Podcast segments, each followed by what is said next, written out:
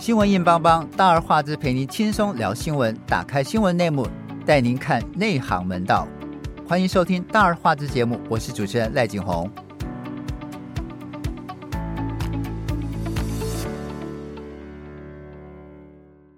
结果，美国媒体彭博社日前点名说，台湾四家厂商崇越、亚翔、汉唐跟细科宏成协助华为盖半导体厂啊。正在华为才宣布 Mate 六十手机开卖，麒麟九千 S 的晶片问世，突破美国晶片封锁之际，宛如告诉全世界，台湾厂商甘冒全世界之大不讳，不理会美国对大陆华为的禁令，也不理会美国的半导体联盟，为华为独立自主研发制造晶片而提供先进技术。台湾的经济部呢，前后态度不一，那。台湾四家厂商为华为盖厂，究竟是一场乌龙，还是美国的阴谋？今天我们请到资深媒体人小佩跟小霞跟我们一起探讨，请先和我们的听众朋友们问声好。哎，大家好，我是小佩。大家好，我是小霞。小佩，这四家厂商在深圳为华为盖半导体厂是怎么一回事？然后四家厂商本来的主要市场是不是都在大陆？嗯。其实彭博他点名这四家台厂啊，都是业界知名的厂商，而且都是叫得出名号的。呃，应该是说他们的。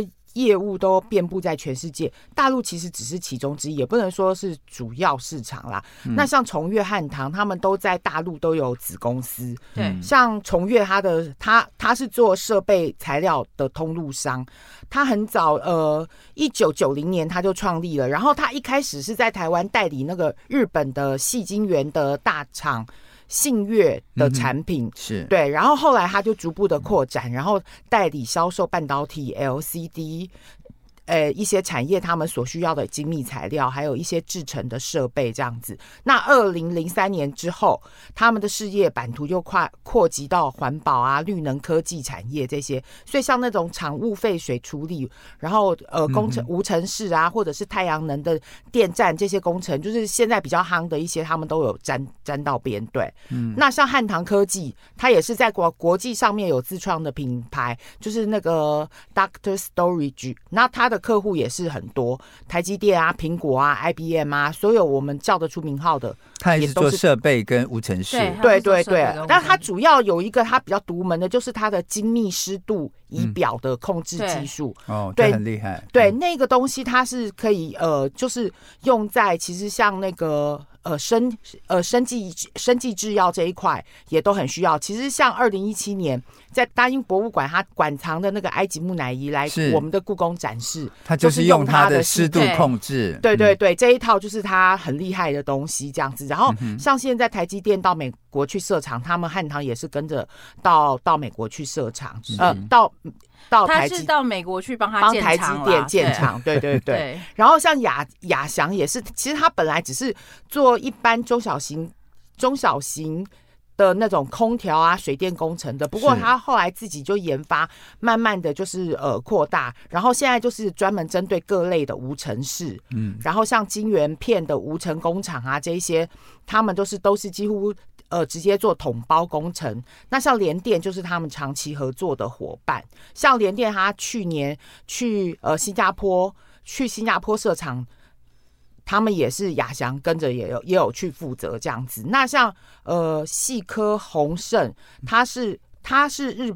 他最早其实是日本关东化学集团在台湾在台湾的一个合作的一个公司，公司嗯、对。然后到二零一四年的时候，他们等于就是合并起来，嗯、对。然后他们的呃客户也都也都是就是一些响当当的啦，台积电啊、世界先进、南亚科这一些。那他主要就是做那个呃半导体里面化学供应系统的那一块。那一个统包工程也都是就是他们来做这样子，所以都各自其实听起来就是他们都是在做这种产物方面半半导体工厂产物方面的一些一些配搭配的东西。是，所以其实这四家对台湾的股民来说都不陌生哦，不陌生哦，这四家股价都不低哦。而且这四家因为台湾半导体产业在最近十几年的发展，他们也相当受到一定的利益哈。对，那我我要问小霞，像崇越这四家公司是否真的有违反美国封锁华为的禁令吗？哎、我我觉得这件事情我们要从两个层面来看哦。第一个层面是说，嗯，如果要是以原本最基本的层面，就是对华为的那个禁令的部分，其实我不觉得那四家公司是有违反华为的禁令，因为第一件事情是他们并不是真正做晶片关键技术的，他们也不是做晶片呃真正生产制造的厂商。老实说，你说他们要。说是违反的话，我我觉得他有点太扩大解读了啦。嗯，但问题是你如果要是是扩大解读，我真的是我刚刚说的第二个层面的部分，就是你要扩大解读这件事情的话，那他的确是有违反禁令。为什么我们会这样说的原因是我我现在举那个台积电在那个 Arizona 的那个厂的例子来为来为说，譬如说像汉唐他们就有跟着去那个 Arizona 盖厂，那为什么？汉唐要跟着海基电去 Arizona 盖厂，很简单的原因，就是因为第一个事情是，呃，台积电在台湾的厂里面大概有八成的无尘室全部都是汉唐盖的。是。那问题是因为台积电其实对那个无尘室的要求非常的龟毛，非常高，非常对，它是非常龟毛的。我有听他们里面的人讲过，他就是他那个。规格啊，检测啊，你如果要是呃有台积电的设备厂商都有讲，就是如果你要是稍微有一点点不合格哦，他就会要你换掉。然后他的那个工厂的标准是要照他完全百分之百照他的要求做出来的，这都会影响它的良率，晶片的良率。对，那因为因为大家其实知道那个晶片在做的时候，就是他给你一个很大的板子嘛，然后你进去切嘛，那因为你那个切割的过程中会有耗损啊，那。造成耗损的原因，其实你空气里面的尘、灰尘，对，是其中。你看不到的那个灰尘，会决定那个镜面的良率。所以那个无尘室到底能够做到什么程度，会。决定那个晶片做出来的成果跟它的良率哦，那所以为什么台积电会跟汉唐有大概七八成以上都是汉唐在盖？原因就是因为汉唐在那个无尘室设备的盖，对他们是非常符合台积电标准的。那如果我们要是以这个角度来看的话，就是。华为如果要是华为自己要盖晶片，它如果要是它，当然可能现在没有办法达到台积电这样的技术啦，因为毕竟那个耐米成绩还是有差嘛。但但是问题是，如果它要是希望它的那个晶片的量产量的良率够，然后呃达到相似规模的话。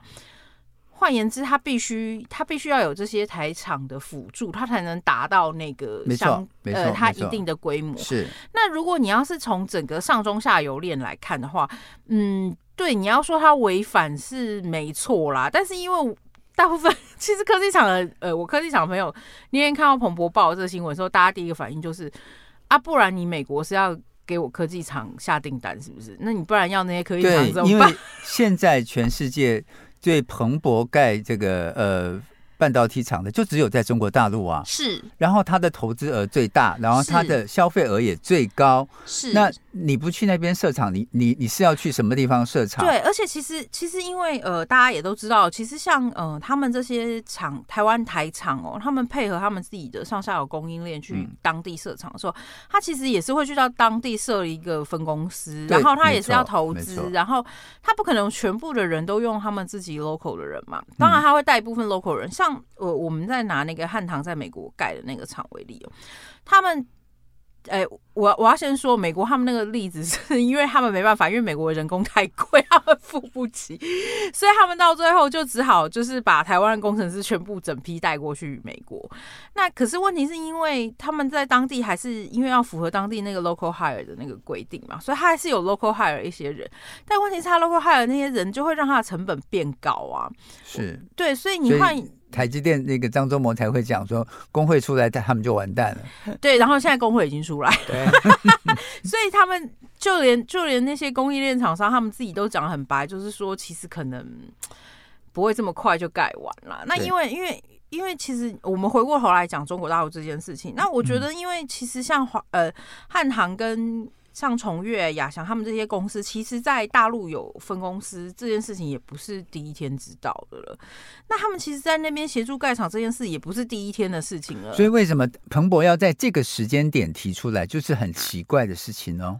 我觉得彭博在做这件事情上面有一点政治操作的问题。他其实很明显在配合他们自己内部的政治运作，配合美国的政治运作。对，因为我觉得老实说你，你你那些台厂在大陆有工厂的部分。你现在你现在是现在才知道吗？对啊，你又不是现在才知道。我相信不是只有台湾，我我我是讲白了，就是不是只有那几家工厂而已啊。没错。你如果要是要扩大反应的话，那我问你，做那个手机上面面板的，算不算也是它的供应厂商？是，是不是也是它的生产链？那我们再扩大一点解释嘛。你你不要讲，你不要讲别的。那你 Intel 也有卖，之前也有卖设备给。中国大陆的华为啊，那你 Intel 是不是也违反华为的禁令？嗯、那你中你美国 Intel 是不是也应该禁止？对啊，你 AMD。所以，所以我要问小霞，其实你看，他只做无尘室、做机电工程、做污水设备，还有做系统整合，是，是这样也违反犯规吗？其实按照道理来说，这他原本的规定，他是没有犯规。对啊，他他不是是他不是出售半导体的技术、晶片技术，对，他也他也不是出售像。呃，这些要磨成晶片的那些原材料，比如说一些粉或者是一些一些一些药物，它没有啊。它出售的东西都不是，嗯，我我们这样说好，因为做晶片的制成，它其实是非常的复杂跟细腻的哦。是，那它其实你其实老实说，你盖好那个工厂，你里面。没有设备，你还是做不起来啊！讲白了就是这样。你你盖好了那个工厂，它就是有一个无尘室的工厂。嗯、但是问题是，那个无尘室的工厂盖完以后，你要做什么设？真正的真正的核心关键，其实是在你里头的设备。对，OK。那像崇越这四家公司，坦白讲，有很多都是上市公司哈。这个消息一出，是，是否会影响到股价跟投资人的信心哈？他们在。证交所是不是有发重讯？如果有损失，美国该不该负责？我们先进一段音乐，音乐过后我们回来。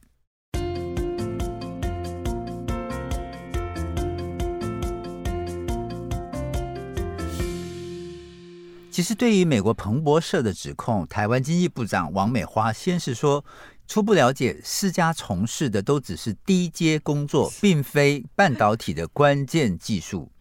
第二天立即改口说。近期将启动对这四家公司的行政调查，要请四家公司来说明，如果营业项目不符合，最高可以罚两千五百万元的新台币。他还预告说，科技部将针对台湾关键技术公告较强的管制啊。那国际管制怎么管，台湾就应该怎么管。这中间的转折非常的曲折离奇哈，当然我们知道小花是一位非常伟大的部长，他经常让经济部的记者不知道该怎么写稿哈，就讲了一堆都不知道该怎么动笔哈，不容易。这种嗯，这种嗯，大家不要为难小花，因为小花的专业技术不在这里，对，他只是他只是为你申请专利而已，其他他不懂。OK，来，那。小佩，这个王美花的回马枪到底是不是做给美国人看？这中间只相隔一天而已。对啊，其实外媒报就是彭博社外媒，彭博社他报道的第一时间，嗯、其实我们政府相关部门的回应啊，他们其实都没有认为这四家厂商有涉及违反美国的规定。那天那个国安局就当天、嗯、是国安局。长蔡明燕他在立法院答询的时候，就是被问到的时候，他就很明确说，这些科技厂商都是过去做厂房新建，对，然后特别。呃，特别涉及到无尘室跟机电工程，其实你看他都知道啊。然后他就说，并没有涉及科技管制的项目。那王美花她也是说，私家从事的都是低阶工作，并非关键技术。可谁知道一夜之间，隔一天 一被问，他又变成说：“哦，我们要启动行政调查，而且就发函了。”不要忘了，她老公叫做顾立雄，是国安会秘书长。对啊，所以回家应该有回家应该有被老公说：“ 哎，那个美国要打电话。”还是美美国爸爸又透过什么管道发生了呢？其实经济部他们那个官员私底下是有说，因为这件事情这个报道受到国际的关注，嗯、国际关注，对，所以政府就要审慎应应，所以一天之内态度就有一个大转变。可反正。官字就两个口嘛，嗯、对啊，一个口今天说 哦没事，然后一个口隔天就说有事，有事要调查，然后就从没事变有事。你知道这这个新闻我有注意到，因为刚好那天我晚上我值班，然后我我是看到那个。这个新闻是那个星期的星期五出来的，对。可是台湾的媒体是隔了两天才反应，刚好我们有礼拜六、礼拜天，是是礼拜一，台湾的媒体才开始在报道这个事情，是。所以我我会觉得这中间的落差也很奇怪。然后这个这个事情就刚好是在美国，呃，在中国大陆发布华为已经突破美国的技术，然后做出麒麟九千 S 这个晶片出来之后，所以他的那个时间点奇怪啊。那小霞像经济部的做法啊，这个前后不一啊，隔了一天就换说法了，是否引发了产业界及科技家、科技专家的热议？哈，你看半导体专家陆行之，对他就撰文，他就说。美国禁令跟处理废水工厂、盖厂房、盖无尘室无关，除非上述的工程是美国的独门技术，或是使用了美国的零件，比如使用使用美国的这个什么呃一一这个这个什么洛洛克希德马丁之类的。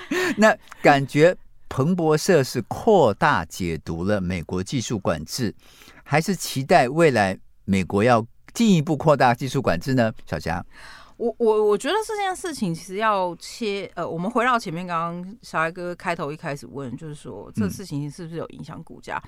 哎、嗯欸，基本上还好，不过因为那一天呃礼拜一、礼拜二的时候，就是台北那个股市有大跌，呃，对，刚好股市刚好股市对，刚好上个礼拜那两天股市也大跌哦，嗯，所以其实不是。不是因为这个事情啦，那刚好就是因为整个科技股对，对全部都回档哦，所以他们也跟着有下跌哦。那我觉得。呃，股民如果要是有受损的话，是不是可以去告美国爸爸？嗯，我觉得你可以去告，但是美国爸爸会不会理 你是另外一回事啦。因为要告成功，可能也有一点难度这样子。然后，呃，我我觉得这件事情就是说，嗯，他们有没有在证交所发重讯？有，然后也有解释。那我我觉得他有发重讯，对他们其实是有发重讯，有出来解释的。后来，我觉得这整件事情让我觉得非常荒谬哦。为什么？因为第一件事情是说，嗯。我我我我先请问一下，第一个问题就是说，嗯、我们当媒体的都知道，就是呃，他有盖新厂房，或者是有什么新进度，就像台积电如果要是在哪里有什么新进度，我们也会把它当成新闻来报。是没错。对，然后台积电当然可能会出来否认说啊，或者是他们就说什么，他们一切会以他们自己公开公重讯为准什么之类的。嗯、对，但是问题是，呃，你你会发现另外一个问题，就是说，你你做这些事情的时候。它其实重点是在于说，因为这些厂商他们在做这些呃设备配合的时候，他们其实大部分都是非常低调的。那为什么要配合他们低调？原因是因为那各厂他们自己的研发盖厂的时程是有一定的进度跟状况。那我觉得，如果彭博今天他报这个新闻是讲说，哦。哎，华为他们的确有在生产晶片，或者是他们有在 prepare 做晶片的制成这个事情。你去做这个报道，我觉得这很合理哦。可是问题是，他今天反而是用一种违反美国禁令这件事情来做这个事情的时候，你很明显的看得出来，他是有政治目的的。他并不是以经济经济行为来考量这件事情的。那你如果今天是以政治目的来考量这件事情的时候，你你再回过头来看这个新闻的时候。我觉得彭博做这个新闻其实是一个非常吊诡的事情哦。嗯，配合配合政府，对，他等于是他等于是配合美国政府哦。那他为什么要配合美国政府做这件事情呢？我们要回过头来看一下美国，嗯，他为什么要配合美国政府做这件事情？第一个原因是因为拜登政府提出了一个很重要的关键，就是他们希望把半导体制造搬回美国去嘛。哦，对，那可是问题是他们希望把半导体制造搬回美国去，但是。做不到，为什么做不到？原因 大家都很清楚嘛。第一件事情是美国人是非常，美国劳工他们是非常的权益非常高，他们也不会三班制，对，也不会二十四小时 生产，对，不血汗，他们不血汗哦。那这是第一件事情，然后第二件事情就是台积电的成功并不是可以被其他的地方复复制的。那为什么不能被其他地方复制？我觉得撇除掉台湾人的高效率的工作习性之外，就是除了我们人力上面的原因之外，我觉得它还有另外一个很大的原因，就是因为我们发展我们这个半导体的聚落，嗯，非常多年了。嗯、那所以它其实成熟的一个工业链，对它其实是我今天我我现在随便举一个例子来说哈，我今天如果要是是我今天的工厂盖完了，然后但我今天工厂里面出了一点 trouble，嗯，我的设备可能有一点问题，好，我把我的工程师叫回来自己处理排除。好，排除得了，那没问题。结果如果要是排除那个设备，那个设备排除不了的时候，那我现在要找谁？是不是要找我的买买卖给我半导体设备的那个公司？对，对，我就要去找那个公司来帮我化解那个问题。然后我以前在台湾的时候，嗯。我二十四小时 on call，那个公司是二十四小时，随错时有人要来帮我处理。我在美国二十四小时要 on call 给谁？对，比如说像艾斯摩尔，他就真的有为台积电二十四小时服务的人，有是对他们其实这些设备厂都是有专门 for 呃，就是我举例子来说，像他们那些设备厂，我的朋友们，他们其实都有。他们的副总大概二十四小时都要 on call 接台积电的电话，嗯、所以换言之，他们他们其实都已经准备好了。那我只问你一件事情嘛，我今天到美国盖厂了，然后你汉唐那些人，好，你汉唐或者是你其他的工程设备、无尘室那些人，他因为已经盖完厂房了，他不需要留着了，他就走了。好，今天除非他的设备厂有问题，他可能在那边只会派留一两个人而已。嗯、那其其他的设备供应商怎么办？我只问你一件事情：你美国的 ASML 会二十四小时上扣吗？你不会啊，你没有人三班制啊。那我问你，你到时候你半导体，哎、欸，大家要知道一件事情哦，半导体那个晶片那个设备厂一开了之后，它二十四小时就是这样生产的哦。你如果要是一旦中断的话，那个晶片如果要是突然喊卡，那一片就不能用了耶。嗯，没错。那它不是只有一片哦，你要想想看，那工厂在盖在做的时候是几千片的，对，那几千片就不能用。为什么每次只要发生地震？停电，停电，大家都会关心。对，还有停水。你为什么这三件事情只要一发生的时候，为什么大家第一个反应就是会去看台积电到底有没有受受伤？受影响。因为如果它要是一旦受影响的话，那就代表那个晶片就是它这一批，它可能是前后一个小时损失很严重。对，它损失，它一次的损失都是几亿元起跳，而且会影响出货。对，然后它出货也会被影响。然后接下来不是只有台积电自己要。它的中下游厂商都会出问题，它的上中下游厂商每一个人都要立刻 stand by 哎，因为他接下来第一件事情就是上游厂商要立刻派人来检修他的设备。那你检修设备不是一天就可以完成的哦。嗯，大家不要忘记那个时候发生九二一的时候，那个时候台积电他们因为规模还没有那么大，所以那个时候大家还没有那么关注这件事情。但我记得我那时候住在呃在主科的朋友就说。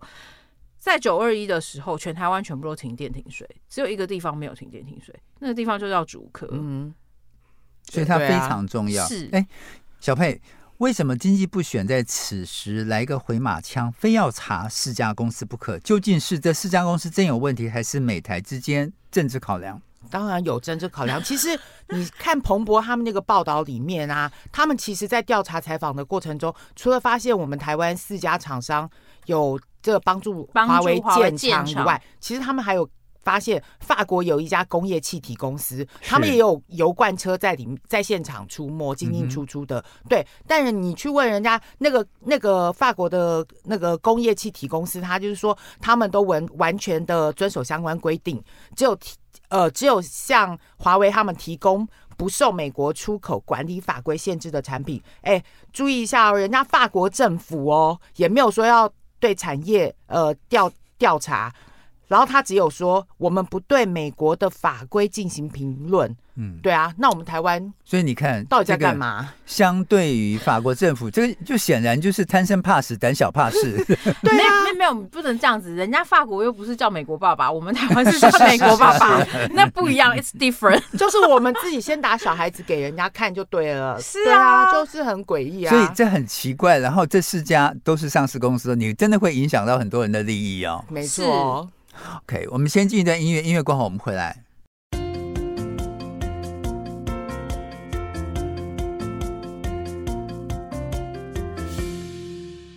其实我们仔细看，台湾四家公司其实都是台积电、联电的长期重要伙伴哦。你看，崇越是跟着台积电全球布局，汉唐是为台积电盖竹科、中科、南科跟南京厂的无尘室，甚至是刚刚小霞讲的亚利桑那州凤凰城的新厂，对，也是他。然后亚翔呢，是协助联电、台积电、力积电中心的机电系统整合。细科红尘呢，则是投入庞大的资源在先进的制程设备研发、厂房规划，还有这个系统的设计以及管路施工。所以这四家根本就是台湾半导体的优良厂商哎，而且他们在大陆本来就有公司，一直都设有厂，承接大陆半导体厂的订单，就是先进制成材料或设备的秘密外泄吗？小佩，就是其实美国的禁令，二零二零年，它最早只有讲美国管制所有用到美国技术的半导体公司，除非获得许可，否则不得对华为及其关系企业提供产品跟服务。并没有包含盖厂吧？对啊。没错，其实彭博社他们自己在他们的报道里面，他也有去访问他们美国专精贸易政策的律师。那那个人家律师就已经有讲说，美国是限制将美国的高科技技术出口或移转到华为，并非阻止所有的贸易业务往来。是对。那如果美国他没有，如果美国他们。就是彭博社他们报道里面的这些东西没有更详细的一些讯息的话，你怎么样可以去确认说我们这四家公司是呃是不是有违反美国的规定？对啊，所以其实彭博的这个报道就是。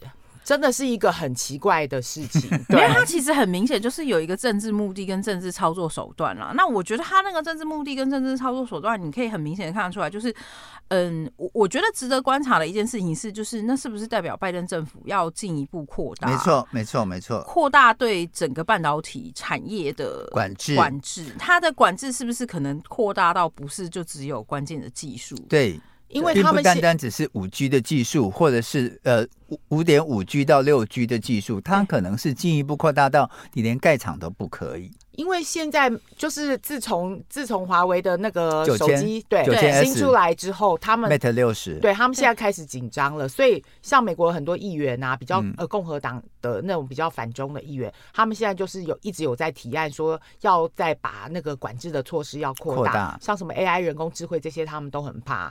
对，都一直要。可是我我一直觉得美国这个政策上面其实是非常的矛盾的。我举一个例子来说，嗯、他们美国最大的手机制造公司叫 Apple 的，嗯，他们最大的销售的市场之一就在中就在中国大陆啊，大陆这么多果粉，对，没 错。然后库克每次去中国大陆都一定要见。中国人呃领导人对高官，然后有时候最好是可以见到，当然商务部长那些他们一定是希望见到总理，对，通常都会希望，对，至少会希望可以见到总理嘛。嗯、那所以换言之，我觉得美国在这件事情上面是一件很吊诡的事情，意思是说我可以卖你手机，但你不准你自己做手机吗？对啊，就这个意思啊。那照他这样讲的话，那。照他这样讲的话，那我们饭也可以不要卖给你，就是你美国人不准吃饭，当然美国人可能不吃饭了。他就是、我现在随便举个例子，那就是那难道你美国人只准你美国人吃牛排，然后不准其他国家的人吃牛排吗？对，所以这是一件非常吊诡的事情啊。所以小霞其实就在这个台湾四大厂深陷华为建厂疑云的时候，路透社就引述美国政府官方人士报道说，美国对大陆出口晶片制造设备管制。已经进入最后审查的阶段。换句话讲，拜登政府不久之后将会出台，将会推出中国加紧对中国加紧设限。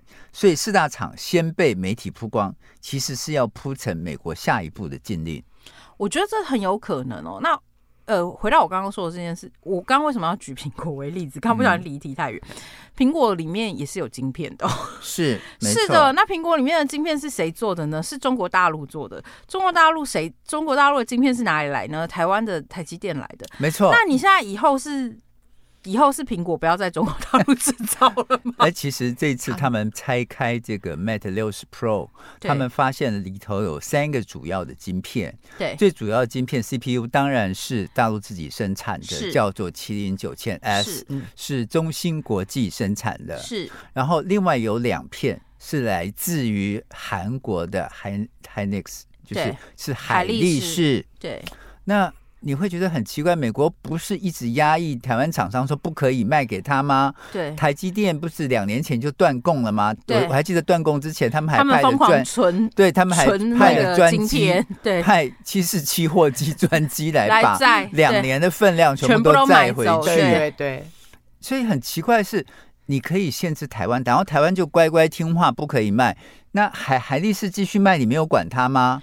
韩国政府不一定会理他啊。所以很奇怪是，就是你限制台湾，然后台湾乖乖听话，好，然后就不卖了。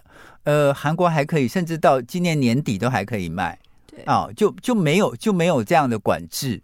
然后，呃，我们等一下会讲到华为，就是华为也非常非常有意思。他就在后来的公开发布会上，他既不提晶片，也不提手机，嗯，他就让你美国人呃在那边。瞎猜，对，让让你瞎猜，讳莫如深啊、哦。然后，事实上他，他他就其实就是一直希望争取更多的时间。嗯，其实他怕拜登政府又再进一步提出更严的措施，连 Hynex 他们年底也也买不了了，所以他们、啊、所以他们会有这样的疑虑。那小霞，其实其其实你说，嗯呃，刚刚刚刚小佩有提到说，其实像呃。美国现在其实是要准备对中国加紧设限啊。那其实北京刚刚去访问的这个美国商务部长雷蒙多，他日前有讲说，他说有关华为在晶片技术上取得突破，非常令人不安。他强调说，美国商务部需要更多方法来落实对大陆的出口管制，所以台湾经济部。也要跟着美国脚步来查的四家公司，是啊，雷雷蒙多是关键啊。对啊，哎，其实美国商务部他们自己。在这个彭博的这个报道里面，他们是拒绝对华为的供应商的问题进行评论的。他们没有说，哎、欸，我们要调查哦。他们这是美国自己的规定，美国人自己都没有说他们要调查。没错，因为美国人非常清楚，他知道他的法治的那个 limit 在哪里。对啊，对，而且我觉得另外一个原因是因为他那个关键是因为这个时间刚好呃。接下来准备要开几个比较重要的国际会议哦，他们想要跟习对，因为他们其实包括 APEC，对，就是他们其实是有打算要跟中国大陆在做对做一些协商的，对，那所以如果他要是在这个时间点上面没事太硬。挖坑给自己跳的话，他后面要怎么跟人家谈啊？嗯，OK。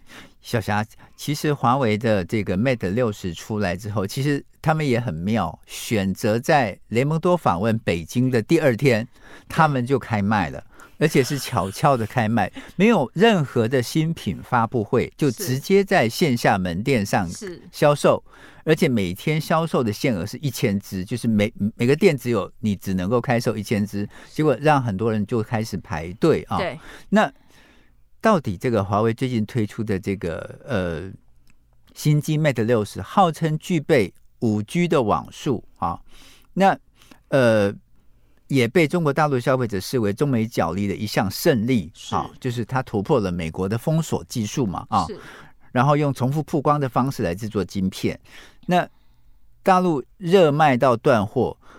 而且据消息人士指出，Mate 六十的产量产能规划本来是六百万只啊，对，但是现在整体的需求预售大概已经有两千多万只了。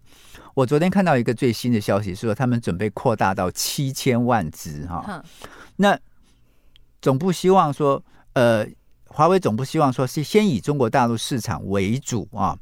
现在据说已经一机难求，即使抢得到预售，也不知道何时交机啊。到底它的量产有没有问题？我觉得，嗯，第一件事情哦，就是这是商人常见的饥饿行销。对，所以其实我觉得那个时候出来说什么大家抢不到啊，说呃这个雷蒙多在的时候，就是大家抢不到，然后一堆人在外面排队，然后我心里就想，真的吗？这跟我们当年访问那个小米的雷军有什么不一样呢？大家不要忘记那个雷军就是这样起家的，不是吗？大家不要忘记前一阵子苹果的 iPhone 十五上的时候，嗯，不是也有一堆果粉 在门口排队，然后要抢吗？然后我每次看到那个果粉排队在要抢苹果的时候，我都心里在想说，那应该是苹果安排的灵验吧？我倒觉得苹果还真不是灵验，因为。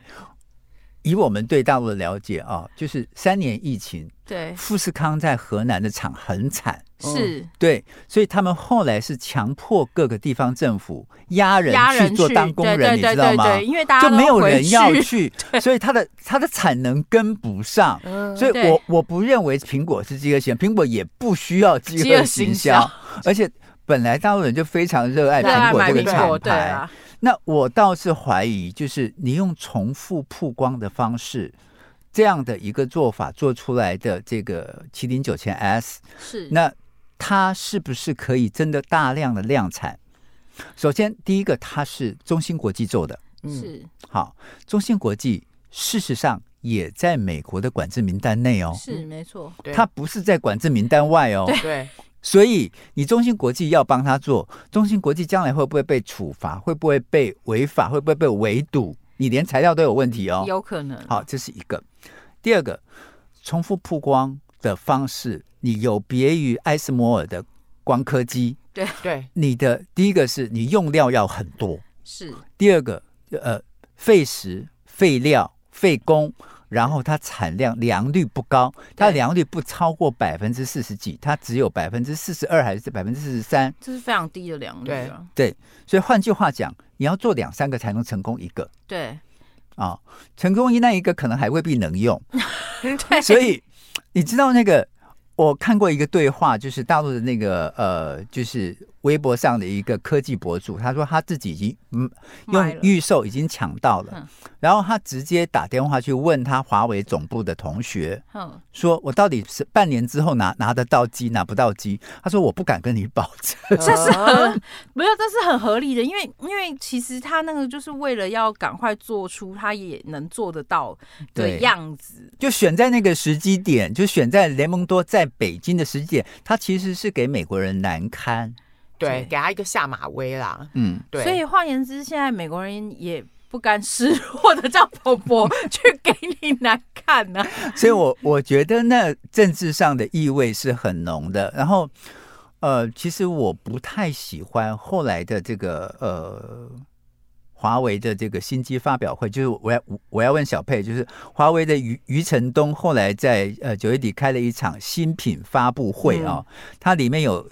发布了这个华为的新的 Pad 啊，嗯，呃，包括华为的智慧型的这个电视，还有智慧型手表等七项产品，还请到天王刘德华来代做代言人。然后因为现场非常豪华哦，然后也挤了好几万人，被网友说像一场科技大型春晚。好，一想，那但是他绝口不提晶片跟手机，也就是关键技术。他不提是，而且就引发许多网友的疑惑哈，就是我还记得有一个网友直接在微博下面呃呛华为，就是华为拿一个七纳米或七点五纳米的这个晶片出来，然后想要想要跟这个呃。华苹果的这个 iPhone, 的 A 十七，对，人家是三纳米的这个 晶片来相比，然后吹的比人家还厉害。是，然后你看那个华为新品发布会上，所有的什么它跑得多快，它的数字比同厂牌的快几倍。对啊、呃，意思就是三爽牌跟苹果牌嘛。对，然后它比三爽快多快快呃快几倍，然后又比苹果快几倍，他当然没有写出。那个那个名字来、啊、实际的名字对，对，然后你心里就想说，那个快几倍是你自己做的测试，那是第第三方机构的测试吗？不是啊，是对。然后然后你说比什么旗舰厂牌呃的这个这个这个旗舰手机要快几倍？嗯，他并没有说到他的这个显示，它并不会在手机上显示他自己产品是四 G。还是五 G，对对，他连这个都不敢显示，嗯，所以小佩，你你你怎么看这个科技春晚跟他们的这种宣传方式？嗯，不过呃，手机出来以后，很多不管是国际上面，美国啊、日本什么的，很多专家他们去拆解之后，还是比较普遍的认为，就是说他们的那个晶片的技术跟现在最新台积。台积电的那些晶片还是差个三四年啦，还是有一个落差啦，对，有世代落差。嗯，那你说到那一场科技秀的话，其实像分析师他们是有两派的意见，一派是说，因为那一场秀它只有两个小时，但你要介绍七项产品，而且它那个产品里面又有什么智能眼镜啊，电连电动车都有啊，嗯、对，所以他们可能会觉得说啊，两个小时里面要介绍这么多产品，嗯、可能时间不够。对，那我们反正呃那个晶片呃。那个新手机之前都已经曝光过了，所以就省了吧。然后另外一派就是会觉得说，因为之前那个新手机出来已经风树大招风，风头太过了，所以这个时候就选择低调吧。低调一点，对对对，对也也是啦，也有也有很多那个读者像刚刚小佩这种说法。但是其实我觉得啊，就是呃，华为每年都在进步，我们都看得到。是，但是我并不欣赏这种。发布会的方式，你知道我全场都看。那天我值班，然后两小时，两小时，我非常的受不了。你知道，因为他每隔十几秒、二十几秒都在喊“遥遥领先”，然后都在喊“华为牛皮”啊，然后我会觉得。我好像置身在金庸小说里头的那种某一种邪教的那种 那种发布会，比如说逍遥子啊，或者是或者是什么，或者是紫衣神教，对对对，师傅感恩师傅，赞叹师傅，所以你会觉得那好像是一场洗脑会或者之类的，我会觉得太刻意了。太刻意，他的确是爱国手机，我也觉得华为的手机真的做的很好。嗯，是，但是那种方式，我觉得还是对内宣传就好，不要对外宣传。他们，你想想看，请一国之力，花一百多家媒体，新华社、人民日报全程直播，是。那我我觉得是真的是请一国之力去扶持一家媒体，当然他是爱国媒体，没错了哈，也也是爱国手机，但是。是不是他能经得起考验？就是七点五纳米或七纳米，它能够赛得过三纳米？好。我们期待，我们也希望他能成功。上海没有仗还有的打啦。没有，我觉得他们两边就是美国跟中国，其实内部现在经济环境都不好，他们都需要一点用政治来取代。对，就是刺激一下。这就让我想到那个 Marvel 的电影，你知道 Cap Captain America 为什么那个时候可以崛起的原因，就是因为他们需要一个 symbol，一个象征在那边，好了，告诉大家需要 更多的捍卫战士。对，需要需要。象征自己还是很行的，两边都有一点要这个意味在。Okay. 好，今天非常谢谢小霞、小佩到我们节目中来跟我们来热议这四个台场被被经济部要惩罚的事情，谢谢，拜拜，拜拜。